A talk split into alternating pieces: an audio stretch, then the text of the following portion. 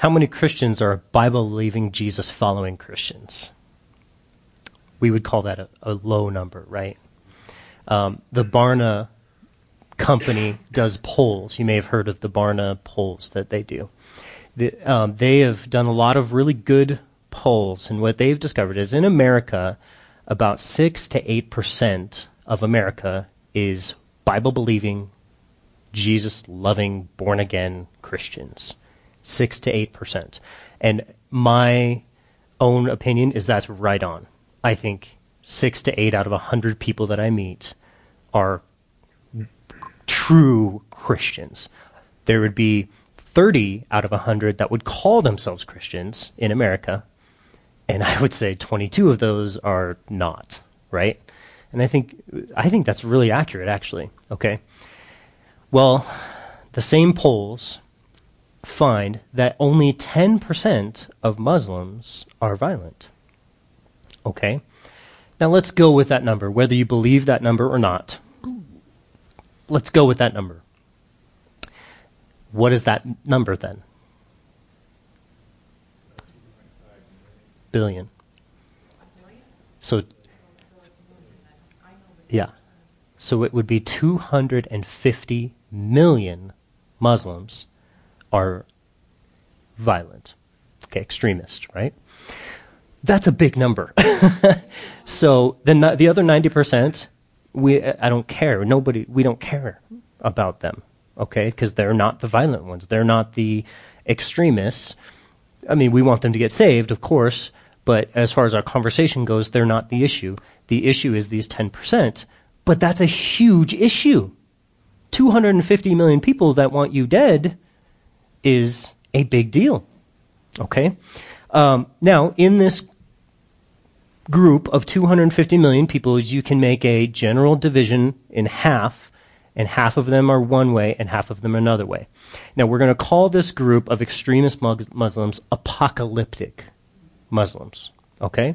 And there's a reason why we use that language is because the reason why they're extremist is not, not so much the Quran, it's their eschatology. They have a very specific eschatology. These imams or their pastors are, they all interpret the Quran differently. And there's a few that have developed an eschatology or a study of their own end times events that is important for us to understand. And 10% of Muslims fall into this apocalyptic view of the Quran and of, of um, the end times. One group is Iran. Iran has a caliphate, okay, and they are very specific about their eschatology, okay? And their eschatology, they say, is we need to be ready for the Messiah. The Messiah they call the 12th Imam, or there's another name for it, and I can look it up in one second here. Um, the other name. Eh, I can't remember the other name right now. I have it in this piece of paper, but it's very long, so I'm not going to try to look it up right now.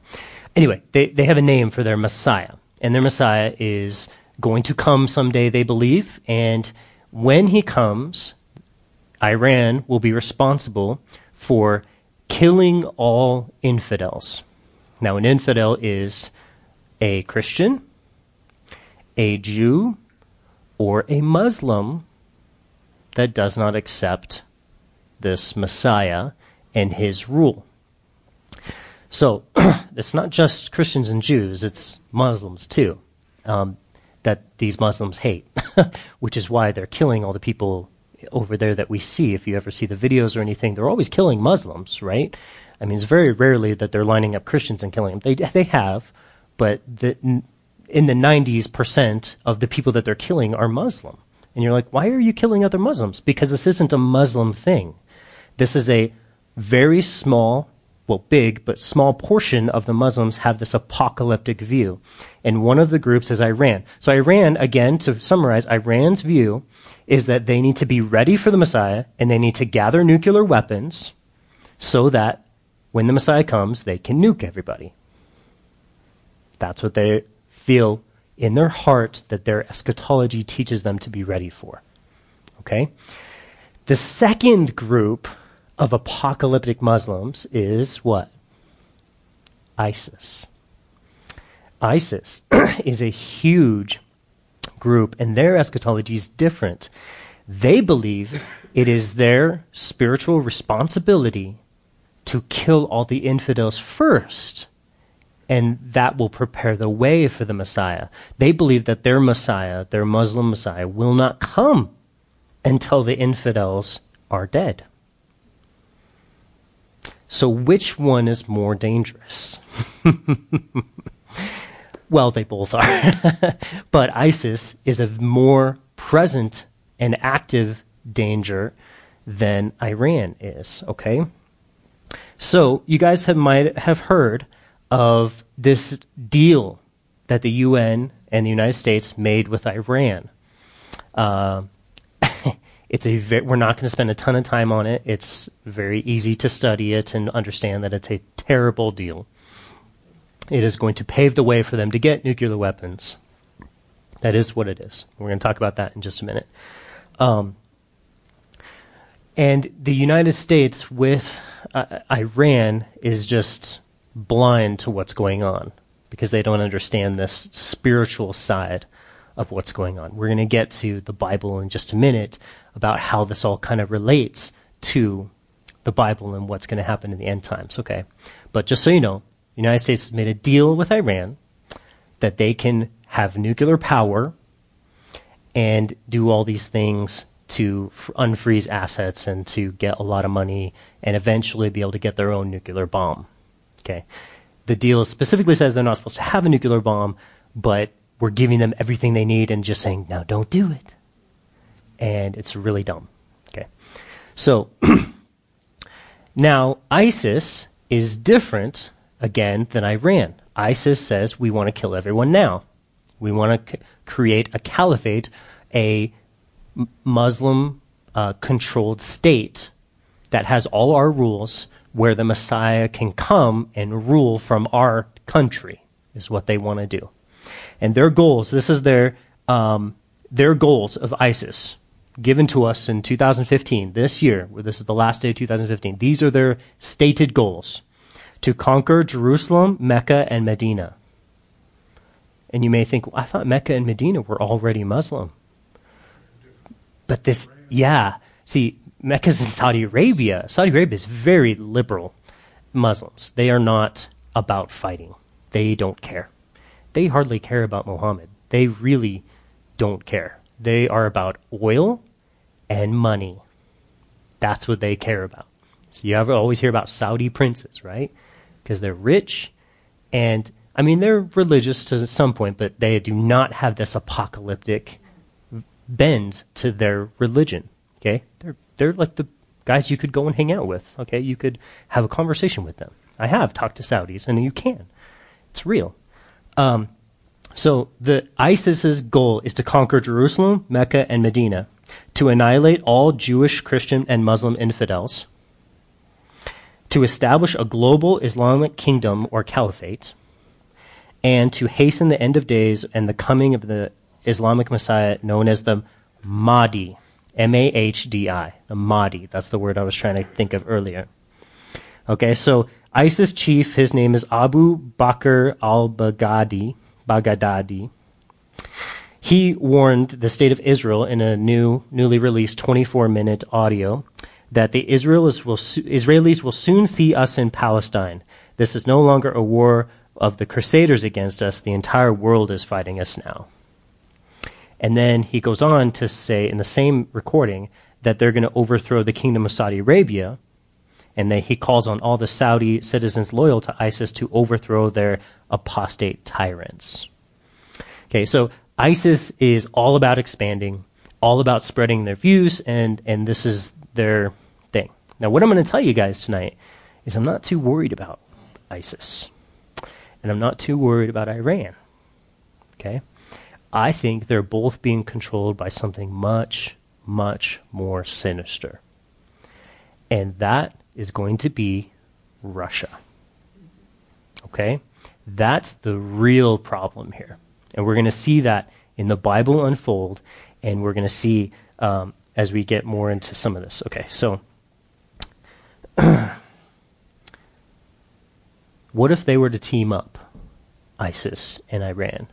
You'd have quite a big army going on there. What if one country was controlling both of them?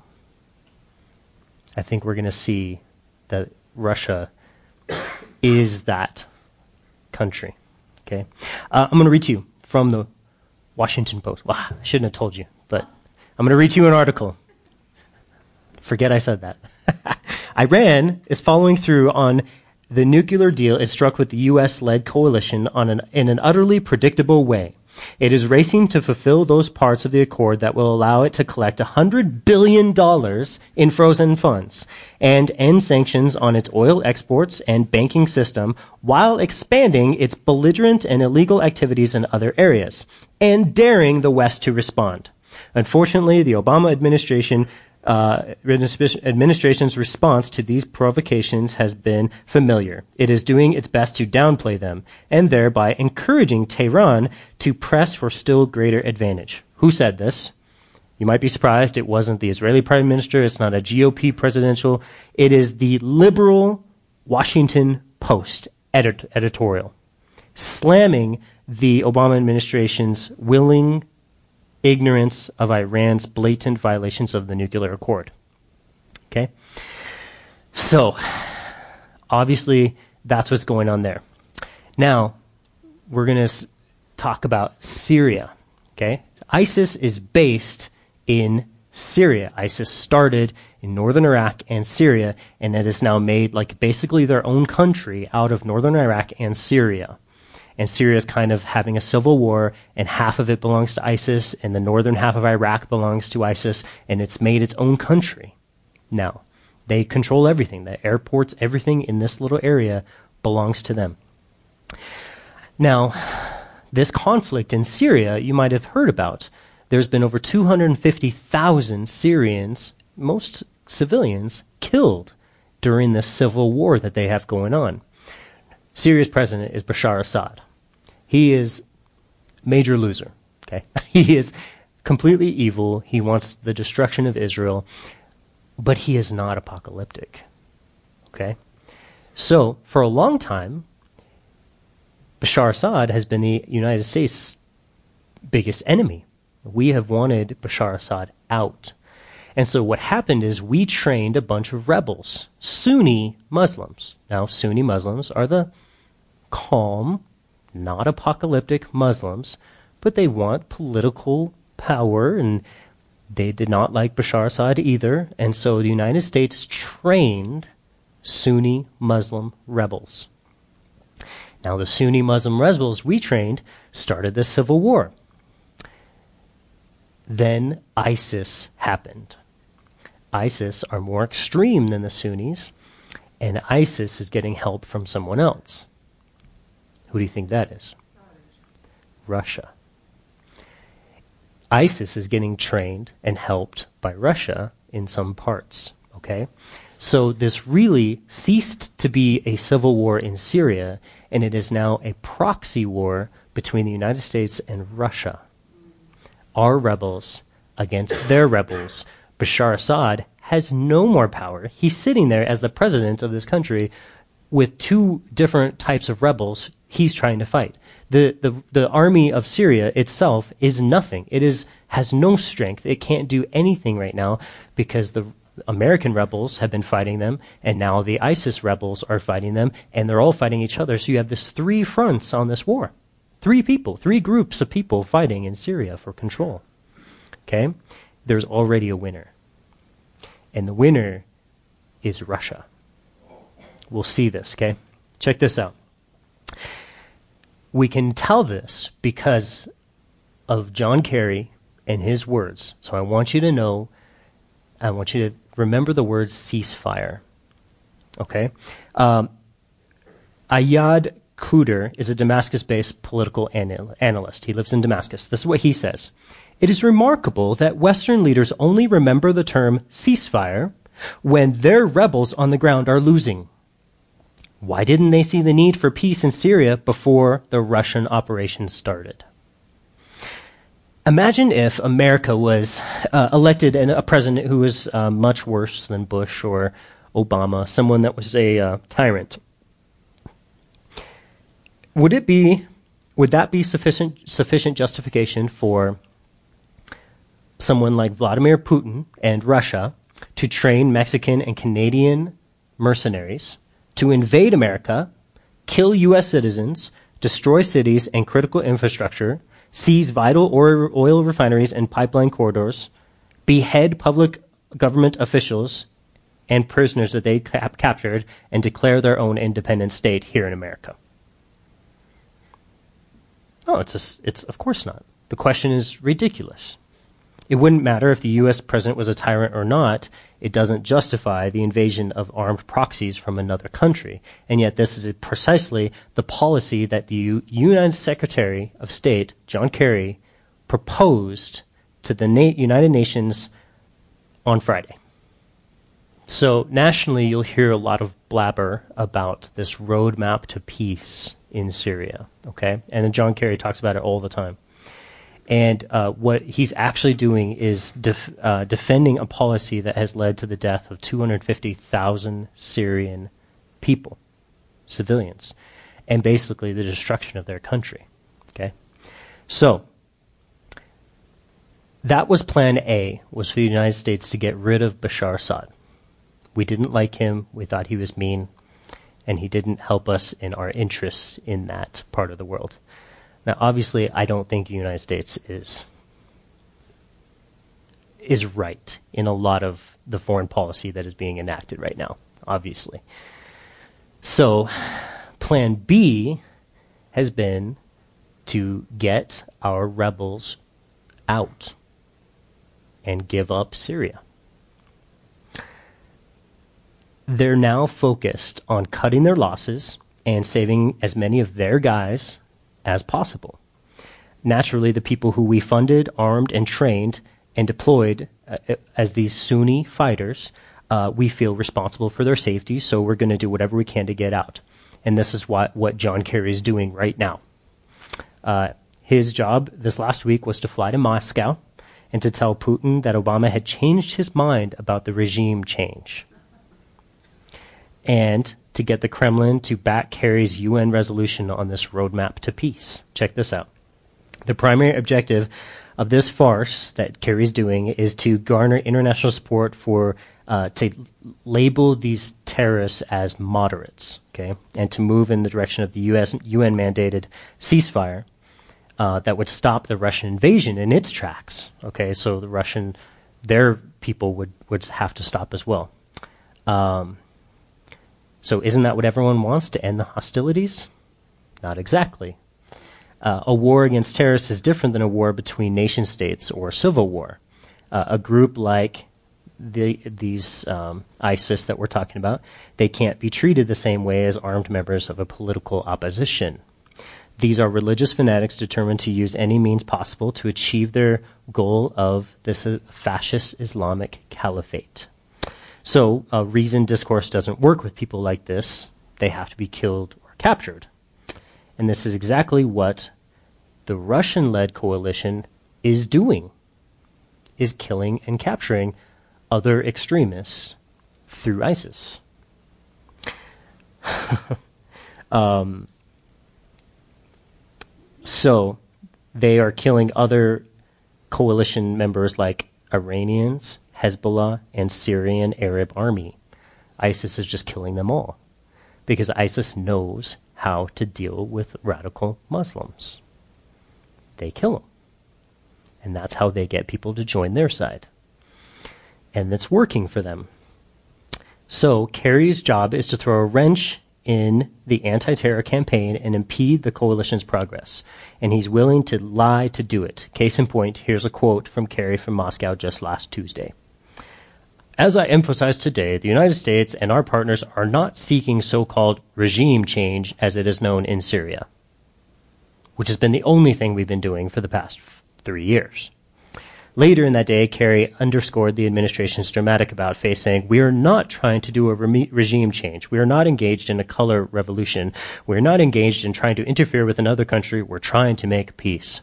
Okay, so the U.S. has given up on regime change? Not at all. Actually, Kerry is just lying through his teeth as usual. Here's what he says 24 hours later. Russia can't stop the war with Assad because Assad attracts the foreign fighters. Assad is a magnet for terrorists because they're coming to fight Assad. So if you want to stop the war in Syria, as we do, if you want to fight Daesh, which is ISIS, and to stop the growth of terrorism, you have to deal with the problem of Assad. Now, that doesn't mean we want to change every, of the every aspect of the government. We don't. Got that? So the United States doesn't support regime change, but Assad still has to go. That's what's going on with the United States. So basically, all this means, I know it's a little confusing, is that Russia has won. Russia's won. If there was a war between our proxies and their proxies, their proxies won. Russia is now in complete control of this. Now, in the book of Isaiah, chapter 17,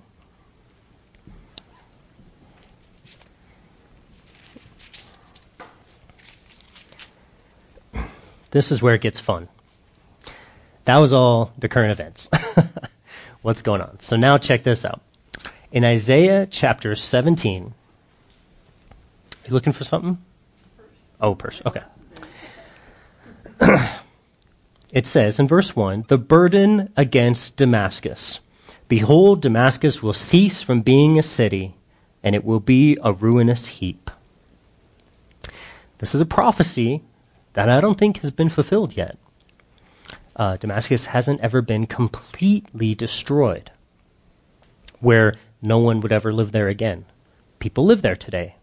In fact, if you go to the Damascus City website, now I did this a couple years ago, it's been a while, but the um, English version of the Damascus City website, their logo still is Damascus, the oldest continuously inhabited city in the world. Now, isn't that funny that that's exactly what Isaiah 17 says will not be the case about Damascus? I find that interesting. So, there is going to come a time where Damascus is going to be destroyed, wiped out. Yes. It is the capital of Syria. Oh. oh, so everything we've been talking about, yeah. I think it is going to be a nuclear bomb of some sort. Uh, there's a novel written by Joel, Joel Rosenberg that says that you know he thinks that they're going to be trying to launch a nuke at Israel. I personally believe they're going to attack Israel, and Israel's going to respond by nuking them. Okay, because Israel is not afraid to nuke someone. We're going to get to that in just a minute. Uh, turn with me to Amos chapter 1. Amos is a little known minor prophet. Right after Joel, Amos chapter 1.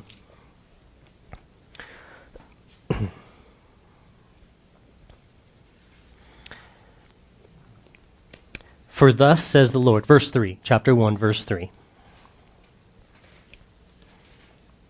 You guys find it? Okay. Amos chapter 1, verse 3. It says, Thus says the Lord, For three transgressions of Damascus, and for four, I will not turn away its punishment, because they have threshed Gilead with implements of iron. Okay, so this is a, a, a, poetic way that the Lord speaks through the prophet of Amos, and it's a common thing that he says. And usually it just means because of all the bad things that they've done, I'm going to punish them. But this one is really interesting because sometimes it can mean they've done three things. The fourth time they do it, punishment will come. Now it's very, very interesting that since Syria, or since Israel became a nation in 1948, Syria, or Damascus, has invaded Israel three times. Three times. The fourth time, I believe, Israel will nuke them. All right? Now, this is crazy, okay? Because go ahead and turn to Ezekiel chapter 38.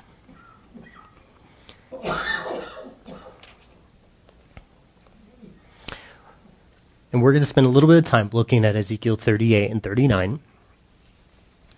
And I think Ezekiel 38 and 39 is showing us either what happens right after Damascus gets nuked or actually how Damascus gets nuked. Okay? This is very, very interesting. I, I'm, I'm shocked almost at the events recently. I didn't expect Russia to take control of Syria. I thought Syria would be its own sovereign nation until the time of the very end when Israel would nuke Damascus, and that would kick off this Gog and Magog invasion. The reason I say that is because I've always thought that Syria is not mentioned in this invasion. Let's go ahead and read a little bit of Ezekiel 38, and then I'll explain what I'm talking about here.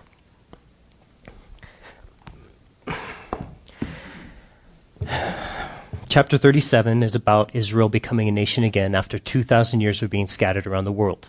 It's seen as a valley of dry bones, and these dry bones receive life and come back into the land, and it's very clearly says this is Israel in the latter days. Okay? So now we have, we know we're in the latter days. And then in verse chapter 38, the word of the Lord came to me saying, Son of man, set your face against Gog of the land of Magog, the prince of Rosh, Meshech, and Tubal, and prophesy against him. Now, to the untrained, that is a very confusing sentence. but Gog is a demonic um, entity. He is a personality that has some sort of spiritual influence over an area of the world. We learn many times in the Bible that there are demons that are in charge of certain areas of the world. Gog is the one that's in charge of Magog, Rosh, and Tubal and and uh, Tubal. Now, in Genesis, we learned the table. We studied the table of nations that showed us where all these people settled. That's why God gives us these words. He doesn't say Russia because the people in this time wouldn't have understood Russia. So He gives us the names that He gave back in Noah's day in the book of Genesis. And he's, so we know exactly where all these people are. Magog is the ancient name for Moscow and it's the people of Magog who settled up in that area, the Scythians, okay? Then you have the prince of Rosh, which is actually the ancient name for Russia, okay? And then Meshech and Tubal. Tubal is Tubolsk, which is in southern Russia, Ukraine. Tubolsk is a city right there. It's in this the Russian. Its part is saying again Russia to us. It's just it's giving us a full understanding that these are the Russian people coming down. Okay? And this is very important that they are the main part of this end times thing that's going to happen. Now, this whole chapter, this Ezekiel 38 and 39, is right before the tribulation. At the very beginning of the tribulation, right around that time, which means the rapture could be before this, it could be after this, it could be right, I think it's right around this time the rapture is going to happen. Because if this stuff happens, the world is hardly going to even care about a bunch of Christians disappearing. Because this stuff that's described is wild. And then you have the whole tribulation start. So the Antichrist is going to come to power. Antichrist isn't here yet in this in this story. So let's let's read a little more. Thus says the Lord God, Behold, I am against you, O Gog, the prince of Rosh, Meshech, and Tubal. I will turn you around and put hooks in your jaws and lead you out with all your army, horses and horsemen, all splendidly clothed with great, a great company with bucklers and shields, all of them handling swords. Persia, which is Iran, Ethiopia, and Libya, which are the northern Muslim nations of Africa, are with them, and all of them with shield and helmet. Gomer, which is actually the people of Germany, and all its troops, and the house of Togarmah from the far north, and all its troops, and many people are with you. So that's Turkey and the and the Muslim nations of Turkey and Hungary, uh, the, um, where Istanbul is today. Those are Muslim nations as well. They're going to be joined in this uh, event here, this invasion. Uh, many people are with you. Verse 7 Prepare yourselves and be ready, and all your companies that are gathered about you, and be on guard for them. After many days you will be visited, and in the latter years you will come into the land uh, of those who are brought back from the sword and gathered from uh, many people on the mountains of Israel, which had long been desolate, and which were brought out of the nations, and now all of them dwell safely. You will ascend, coming like a storm, covering the land like a cloud, you and all your troops and many peoples with you. So we see some clues. We see some time clues. He says this is the end, the time of the end. This is the, the end times, okay? And these people that you're attacking, Israel, are a people that have come out from all the nations. And that is definitely something that can only be after 1948. Okay, we know that this is end times. They dwell safely. Okay, well, Israel actually dwells in relative safety, safely, safety right now. I was in Israel two years ago, and I never felt safer in my entire. I feel safer in Israel than I do walking down 16th Street here in Denver. No doubt, I felt safer there. And even when they have craziness and suicide bombers and stuff, I still it has a general feel of safety. People don't have bars on their doors and windows, and we see that mentioned here in just a minute. So you have um, just these descriptions that we know where this is going, okay? Now, verse 10 Thus says the Lord, On that day it shall come to pass that thoughts will arise in your mind, and you will make an evil plan, and you will say, I will go up against a land of unwalled villages. That's Israel. I will go to a peaceful people who dwell in safety, all of them dwelling without walls, having neither bars nor gates. Again, a good description of Israel. To take plunder and to take booty, and to stretch out your hand against the waste places that are again inhabited. It it's mentioned a couple times that it used to be waste, but now it's inhabited. It used to be barren, now it's fruitful. Now, one of the most amazing agricultural facts in the entire world is the nation of Israel. They are now the number one exporter of tulips in the entire world. They have uh, more export of fruit than almost any nation. They are the most productive nation when it comes to uh, people versus production export in the world. It is unbelievable. It was, see, what happened is in 70 AD, when, well, actually, in a couple hundred years after that, when the Muslims came in, they decided to tax everyone based on how many trees were on your land. So, what did everyone do in Israel? Cut down all the trees. Okay? So Israel became very desertous. It used to be very mountainous. In Jesus' day and before, it was forested, like I would say Colorado Springs, that type of thing. But now, it will, but throughout all those thousands of years, it became very deserted. Okay, they lost all the water, the, the nutrients of the uh, ground went away. Israel, the first thing they did is they planted 25 million trees a year from 1948 through like the 70s. Okay. And they have again made Israel this very amazingly fruitful place. You go there now, and there's, I mean, there is desert area, but there are areas of just greenhouses upon greenhouse and all this amazing agriculture. You guys have been there. I mean, it's, it's unbelievable how fruitful this land is now. So, also, they've discovered oil there up in the Golan Heights, they've made some major discoveries of oil, and this is a big, big problem because everyone in the world, or especially Russia, is getting very intrigued by these riches. To take plunder, verse 12, to take booty, stretch out your hand against the waste places that are again inhabited, and against a people gathered from the nations who have acquired livestock and goods and dwell in the midst of the land. Sheba and Dedan and the merchants of Tarshish and all their young lions will say to you, Have you come to take plunder? Have you gathered your army to take away booty, to take away silver and gold, and to take away livestock and goods and great plunder? So we have a couple new characters into our, our story here Sheba and Dedan. Sheba and Dedan is, is very clearly Saudi Arabia. Again, we've mentioned Saudi Arabia. They're not extreme Muslim, they're not ISIS. What do they have? Money and they are right next to Israel. And so they see this Russian invasion coming, and they're like, hey, hey, hey, hey, hey, are you coming to take our oil too? Because you're coming with an awful big army for this awful tiny nation of Israel. And the truth is, yes, they are coming to take Saudi Arabia's oil in addition to disarming Israel. Well, Israel um, what was the other thing? Oh, Sheba and Dedan and Tarshish.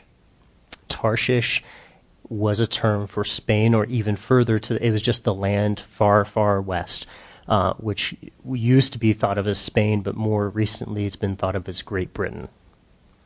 Now, Great Britain is a sane nation, you could call it. And if this were to happen tomorrow, Great Britain would say, hey, you probably shouldn't do it. But it also says the young lions of Tarshish would say, hey, this is not right. This is not okay. Now, the young lions of Tarshish, I believe, is the only reference to the United States and Australia and Canada and the, the colonies of Great Britain that are linked still with Great Britain. And that's what I think. Now, obviously, they are seen as weak, futile. Nothing important is really coming out of this. They only can protest, they don't do anything. Now, that could either be because we have the president we have now, or because all the Christians have been raptured and the United States is now left powerless. Because if the United States is the only nation that would really be devastated if the rapture happened.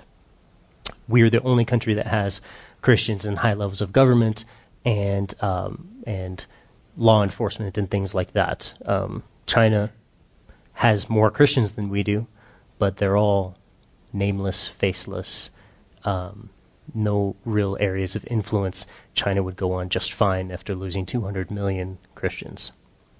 So America would, is really going to be devastated. That's why I believe the rapture is right around this time. The rest of the world has been living without the Holy Spirit for years. The United States still has this this foundation of God, um, not not the country, but a lot of the people there's still, I, I mean, six to eight percent. If we were to say that that's what's going to get raptured, a, it's not a lot of them are going to be missed. B, that that is going to really affect this country, though. You know, I think the the places that they're in have a lot of influence. So yeah. Um, so I think that they they do say, "Hey, what's going on?" But again, they don't do anything. All right. Verse fourteen. Therefore, says the Lord God, on uh, say to Gog, on that day when my people Israel dwell safely, will you not know it? Then you will come from your place out of the far north, you and many peoples with you, all of them riding horses in a great company and a mighty army. And you will come up against my people Israel like a cloud to cover the land, and it will be in the latter days that I will bring you against my land, so that the nations may know me when I am hallowed in you, O Gog, before their eyes. Thus says the Lord God, Are you he of whom I've spoken in my former days by my servants the prophets of Israel, who prophesied for years in those days that I would bring you against them? All right, so now the really interesting thing is that the nations that are not mentioned in this invasion, that's what really catches our eye, okay? Syria is not mentioned. Now, Syria is in line first place to attack Israel right now. They hate Israel. They've launched Scud missiles at Israel just for the fun of it. They have done all kinds of stuff. Now, right now, as of today, Israel says if you ever launch a Scud missile at us again, we are going to nuke you. So, option number one is that Bashar Assad, in some crazy fit of insanity, launches some sort of an invasion, and we see Amos chapter 1, verse 3 come to pass, where God judges them, and Israel's launch said, Hey, we told you. You killed 200 people with a Scud missile. We're nuking you. And they push the button. So, what would happen in that situation is the world would freak out. You just killed 25 million people in Damascus with a nuclear bomb. You obviously cannot be trusted as a sane human being. Israel. And so the world would form this coalition to go disarm Israel. And Russia's like, I'll do it, I'll do it, I'll do it. I already have troops there. Haha. well, so that's option number one of why Syria is not mentioned. Option number two, and this is kind of what's come to me even just today as we're thinking about this, is that Syria is not mentioned because they're completely engulfed in Russia, which is really what we're seeing today. They are just a proxy of Russia right now. If Russia wants them to go left, they go left. If Russia wants them to go right, they go right. That is Syria today. And I think it's just going to get more and more. Now they have full on bases and troops in Syria. I mean, they, they are in control. And with what's happened this week with John Kerry, we've said we're out. You know, we're, we're done fighting this. We're not going to train it. We just want our guys out. We're done. You can have it. We're done. So that's why what I that's the really interesting thing that we're looking at today. That's really kind of the development and prophecy for this year. And what we may see coming up this year is some major events with Syria. The other country that's really interesting why it's not mentioned is Iraq. Okay? But it makes sense this year that it didn't. It, uh, five years ago, if we would have thought about this, we would have been like, Iraq has to. Iraq hates Israel just like everyone else. They have to be involved in this invasion. But now we can totally understand Iraq doesn't even have an army anymore. They are nothing. They have no infrastructure. They are completely destroyed, devastated. The north is totally belongs to ISIS. The south is in shambles. They have no interest in being involved in an invasion. They can't. They have nothing left. So you see how things are falling into place. Things are coming are, are going at an amazing speed. Excuse me, to be ready for this invasion. Now, let's read the end of it so we don't get left on like, oh, just here's this invasion. so what happens now in verse 18? Now it come to pass in that same time when God comes against the land of Israel, says the Lord God, that my fury will show in my face, for in my jealousy and in my fire and in my wrath I have spoken. Surely in that day there shall be a great earthquake in the land of Israel, so that the fish of the sea and the birds of the heavens and the beasts of the field and all creeping things that creep on the earth and all the men who are in the face of the earth shall shake at my presence. The mountains shall be thrown down and the steep places shall fall and every wall shall fall to the ground. And I will call for a sword against Gog throughout all my mountains, says the Lord God. Every man's sword will be against his brother, and I will bring him to judgment with pestilence and bloodshed. I will rain down on him and on his troops and on many peoples who are with him, flooding rain, great hailstones, fire, and brimstone. Thus I will magnify myself and sanctify myself, and I will be known in the eyes of many nations, and they will know that I am the Lord God. So that's the general description of what's going to happen. God's going to do this miraculous destruction of this nation on the northern side of Israel, which is right where what is? Syria and Damascus. Okay? They're going to be coming right into Israel. God's going to send all this miraculous stuff against them. Now, we're going to see the next chapter is a zoomed in magnifying glass on this event. And it gives us more descriptions. So, what we can really see is that this disaster that comes upon these people is a nuclear weapon, clearly described. So, let's look at it. Verse chapter 39. And you, son of man, prophesy against Gog and say, Thus says the Lord God. Behold, I'm against you, Gog, prince of Rosh, Meshech, and Tubal. I will turn you around and lead you on and bring you up from the far north and bring you against the mountains of Israel. And then I will knock the bow out of your left hand and cause the arrows to fall out of your right hand. And you shall fall upon the nation, mountains of Israel, you and all your troops and all the peoples who are with you.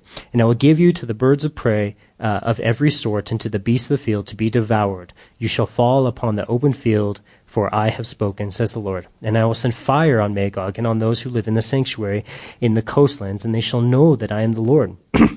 So I will make my holy name known in the midst of my people Israel, and I will not let them profane my holy name any more. See, now this is God is saying, I'm, this is me starting a work in the people of Israel. What do we know about the tribulation? That it is the time when God begins to work again with the people of Israel. Well, where's the church? The church is in heaven, safely tucked away as the bride of Jesus Christ the Son. And so now God the Father says, I'm going to go get my bride. I'm going to prepare again my people that I've prophesied about, that I'm going to come back for them, and they are going to turn back to me. So God is beginning this work of working in the hearts of the Israeli people, the Jewish people, so that they will again one day turn at the end of the tribulation when they see the Messiah.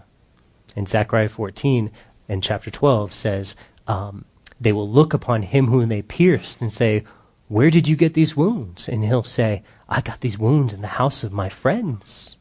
And they will all mourn like a mother mourns for her firstborn child and say, What have we done?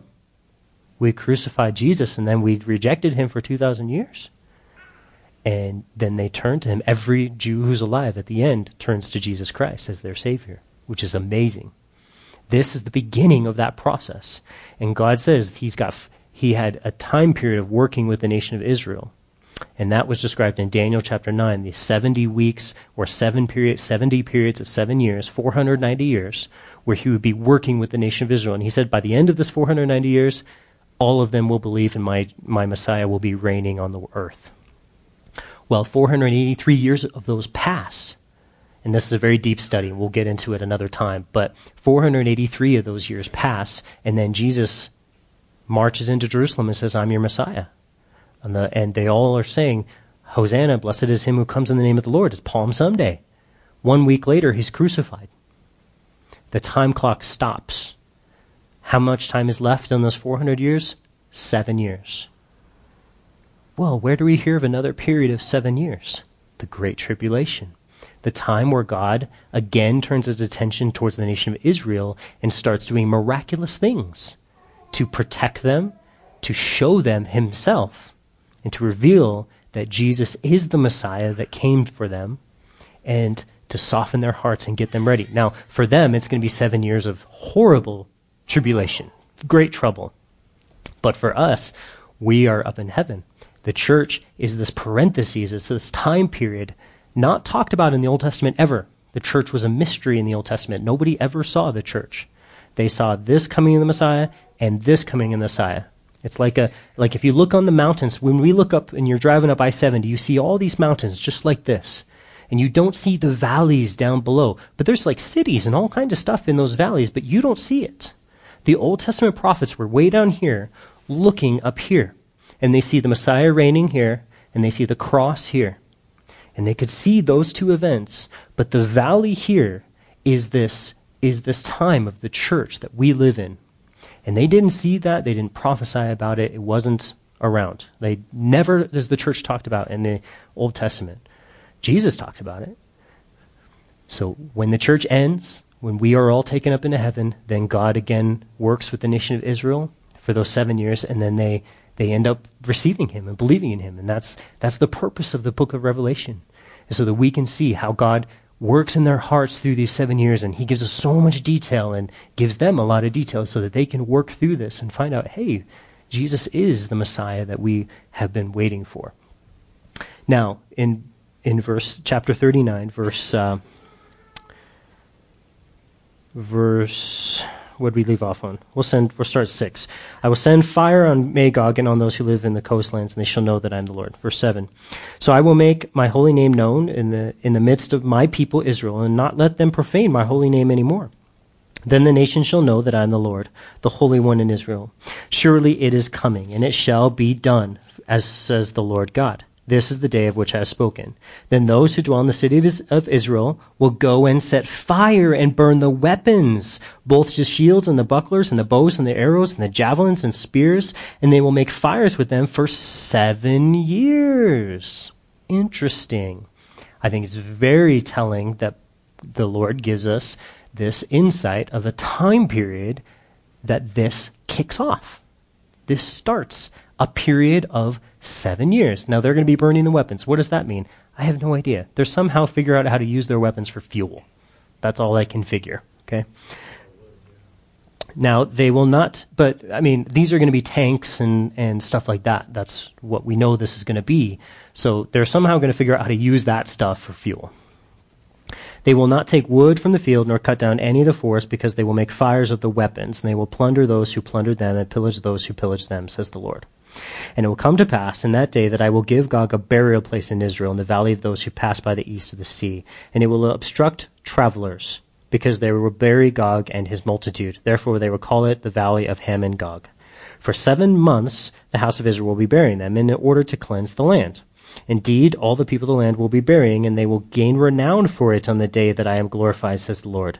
They will set apart men regularly employed with the help of a search party to pass through the land and to bury the bodies remaining on the ground in order to cleanse it. At the end of seven months, they will make a search. They will search, and the search party will pass through the land. And when anyone sees a man's bone, he shall set up a marker by it till the buriers have buried it in, in the valley of Hamon Gog.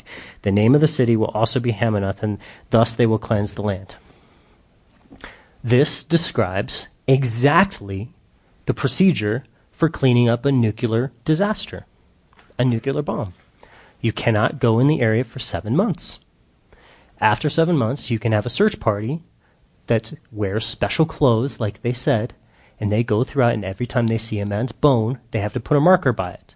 Then a different search party with different clothes comes and takes the bone and buries it in a special place. This is completely describing a radioactive war zone. And that's what happens very soon in our future. This is what's going to happen. Now, are we going to see this invasion? I don't know. I, I, think, I think we might. I think the rapture may take place right after this nuclear bomb goes off. Maybe right at the same time, so it's a distraction. I don't know. But I know that this is the beginning of God dealing with the nation of Israel and protecting the nation of Israel. And uh, so, as we go about this year, what do we need to be focused on? When 2016 is coming up and we are living our lives here in America very far away from all of this. I mean, we see it on the news, we think about it, but what needs to be our focus? What do you guys think? What was that? Telling people about Jesus. Amen. Amen. I, I, can I share my devotions with you this morning? Okay. So this morning I was in I was in Second Samuel chapter uh, chapter six, and in Second Samuel chapter six, it's a story about David bringing the Ark of the Covenant back to Jerusalem. Now David has just become the king of all Israel. He was the king of Judah for seven years, now he's the king of all Israel. And he's super excited about it. I mean, he's so happy to finally have all of his family, all the Jews, his family under him. And he can, he's, he's kind of like hyper.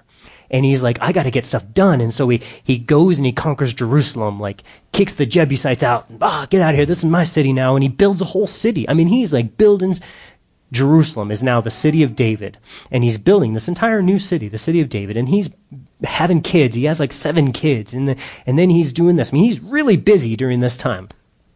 Very excited, very industrious, okay? He's, he's all about getting stuff done. And man, I gotta do this, and I'm building this, I'm building a tabernacle. And you know, you know what I need to do? I need to build a tabernacle for the Lord. So he builds this tabernacle for the Lord in the city of David, and he's all excited about it. And he's like, oh, you know what I need? The Ark of the Covenant. That's God's actual presence. We definitely need that here in this city. I'm super excited. So you know what? Let's go get go get the Ark of the Covenant. He sends some people to go get the Ark of the Covenant.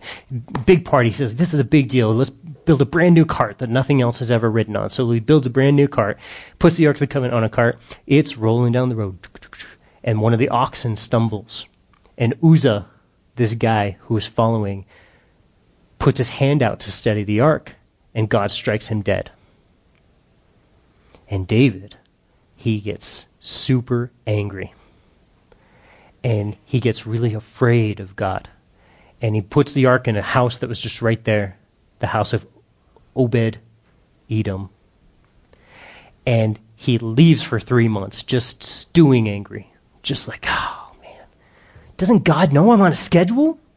Doesn't God know that I'm trying to do my best here? I mean, what what the heck is going on here? I mean, he's just so disappointed, so angry, and he's just stewing. Okay, now Obed Edom, he's this guy that was just standing there watching the ark go by, and this guy gets struck down in front of his house, and he's just there, and and the ark gets put in his house, and David's like, oh. God, I'm so ticked off about God. He doesn't, he's such a meanie. And Obed Edom, over the next three months, he gets extremely blessed. Every part of his life is blessed. He wins the lotto. He grows three inches. He, all his fat goes away. He's just got rippling muscles. Everything going great for him. His kids all get accepted to Harvard. I mean, he is just, everything is going great for him. His wife wakes up, her curl, hair is just always in perfect curls all the time. Jews love that. Anyway, um, so he's he's he's just super blessed. And someone is like, dude, you are so blessed. And someone goes and talks to David the king, and they're like, David, guess what? Obed Edom is like so blessed. I mean, he's just got the Ark of the Covenant. He's just been hanging out with the Ark of the Covenant, and his life is everything he touches is gold. I mean, he is just so blessed. And I think David took a moment and he just thought about something. And he said, You know, in these past three months, I have not been happy. And the Ark of the Covenant, it says specifically, is where God would hang out. He would dwell between the cherub. There's two cherub, two angels on the top, and God would hang out right there. That's where he liked to hang out. And Obed Edom, just by luck, got to hang out with God for three months. And his life was full of all this blessing. And I think David took a moment and David was just like, um, I have screwed up. God to me became a thing on my checklist to do. And and I think David reassessed his priorities and he he changed. And he said, "You know what? I'm going to go back to that. I'm going to go back to what? I'm going to go back to where God and me were just friends and where I could spend time with him and where I wasn't concerned about running a kingdom. See, this is David right at the beginning of running Israel, and he got really super intense about it. And God's like, calm your butt down. This is not about you. So what did he do? He goes down and he gets the Ark of the Covenant. This time, he does not put it on a cart, a cart that would make it easy to travel all the way to Jerusalem. No, this time he listens to the instructions in the book of Numbers where it said that the Ark of the Covenant was to be carried by people on poles on their shoulders. Now that sucks. that takes a lot of effort and a lot of time. And David was okay with that now because he wasn't as concerned about efficiency as he was about doing things right. And I think he was thinking, you know what? I'm going to enjoy this. I'm going to just spend some time enjoying this. So David himself goes and he puts the ark on, on some people carrying it. And then he says, hey, let's do this. Every six steps, we'll stop and we'll sacrifice an ox and fatted lamb. And we'll worship the Lord. Every six steps. And that's what they did. They spent however long it took to walk from where it was to Jerusalem, which is several miles. I mean, like in the teens of miles. I'm not sure exactly the mile. I didn't look it up. I know it's several miles. And they spent all this time, every six steps, worshiping God through sacrifice. And they were playing music the whole entire time. Okay, so fast forward to when they're rolling into Jerusalem like this. If all these people, and David has been with them the entire time now, he, he could have made this journey a hundred times on, on a cart. But now he's just, no, I'm gonna, I'm gonna just enjoy this. I'm gonna spend this time with the Lord. I'm gonna rejoice with the Lord. And by this time, David is so happy. He's stripped down to his underwear. It says he's in a linen ephod and he's dancing around and whirling before the ark of the Lord. So happy and rejoicing. It says he was dancing with all his might before the Lord. Now this is a different guy than the guy who three, who earlier spent three months depressed because God was so mean and serving God is such a burden. No, he now he's a completely different guy. Why? Because he stopped trying to be efficient and he started just hanging out in God's presence and taking some time to spend with God. Stop trying to get stuff done. And what did he turn into? He turned into the happiest guy ever. He was just so happy. He was dancing and whirling and just, God, you're so great and I'm so happy now. I'm so filled with joy and peace and everything I wanted before. Now I have. And you know what? The kingdom is doing fine. It didn't really need me. And Michal, his wife, the daughter of Saul, she's a very practical lady and very up to the plant. And she, you know, she looked out her window and saw David dancing in his underwear. And she's like, You are a disgrace. She came and talked to him. She said, How glorious did the king of Israel look dancing like in his underwear? I bet all the maidens were looking at you. And I, you know, we have a kingdom to run. We have uh, a, an image to uphold. What are you doing, David? And David's like, You know what? I'll get even more undignified than this, and I'm going to humble myself even more because I love God. And I forgot about that when I first became king. And now I just want to love him with all my heart. And Michal, it says, never had another child, never had a child. David and her, their relationship just didn't work after that because she was concerned about their position and their empire and their kingdom, and David was concerned about his Father in heaven and his kingdom. And David was concerned about loving him and, and playing music to him and dancing around in his underwear. And I don't even know what that means, except David was free and he was happy and he was just excited about spending time with God. And in, that's what God spoke to me this morning in my devotions. That whole chapter, just I read it probably four times, getting all these insights, and and I really feel that that was our message for tonight like what we were supposed to look at tonight, uh, is is God is not concerned with you guys getting a lot of stuff done. He really wants you to just dance with Him. Just spend that time where your your life then becomes a picture. People are like, "Why are you so happy? Why do you have this joy? Why is life just so easy for you?" and and God's just the center of everything, and He's just blessing you. You know, there's so many great parts to that story. Obed Edom and David, yeah, so awesome. So, with all that being said, that's what we got for tonight. Is there any questions about end times things that you see going on, or or what the Bible says about stuff? Yeah.